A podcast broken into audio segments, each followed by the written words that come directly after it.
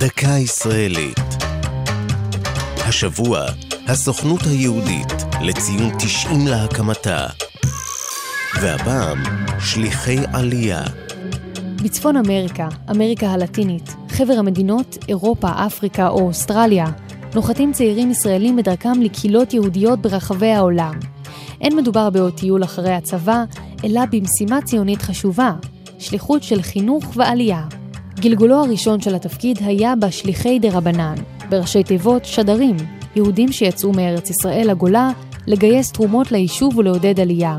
מאז חורבן בית המקדש השני, קישרו השדרים בין יהודי ארץ ישראל לאחיהם ברחבי תבל. עם התפתחות הציונות הממוסדת במאה ה-19, חדלו השליחים לייצג קהילות יחידות בארץ, ועברו לייצג את היישוב העברי כולו באמצעות מוסדות רשמיים, כסוכנות היהודית לארץ ישראל, וכן תנועות נוער וההסתדרות הציונית. כיום עוסקים שליחי הסוכנות היהודית ברחבי העולם במשימות רבות, מעידוד עלייה, עבור לחיבור וחינוך לישראל, ועד מאבק באנטישמיות ובתנועות החרם.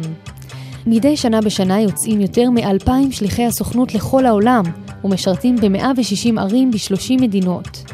רבים מהם מדריכים במחנות קיץ וסמינרים קצרים לנוער יהודי, וכ-500 שליחים נוסעים לשהות ארוכה בקהילות יהודיות. זו הייתה דקה ישראלית על הסוכנות היהודית ושליחי עלייה. כתב יואב אונגר, ייעוץ יהודה סטון, ייעוץ לשוני הדוקטור אבשלום קור.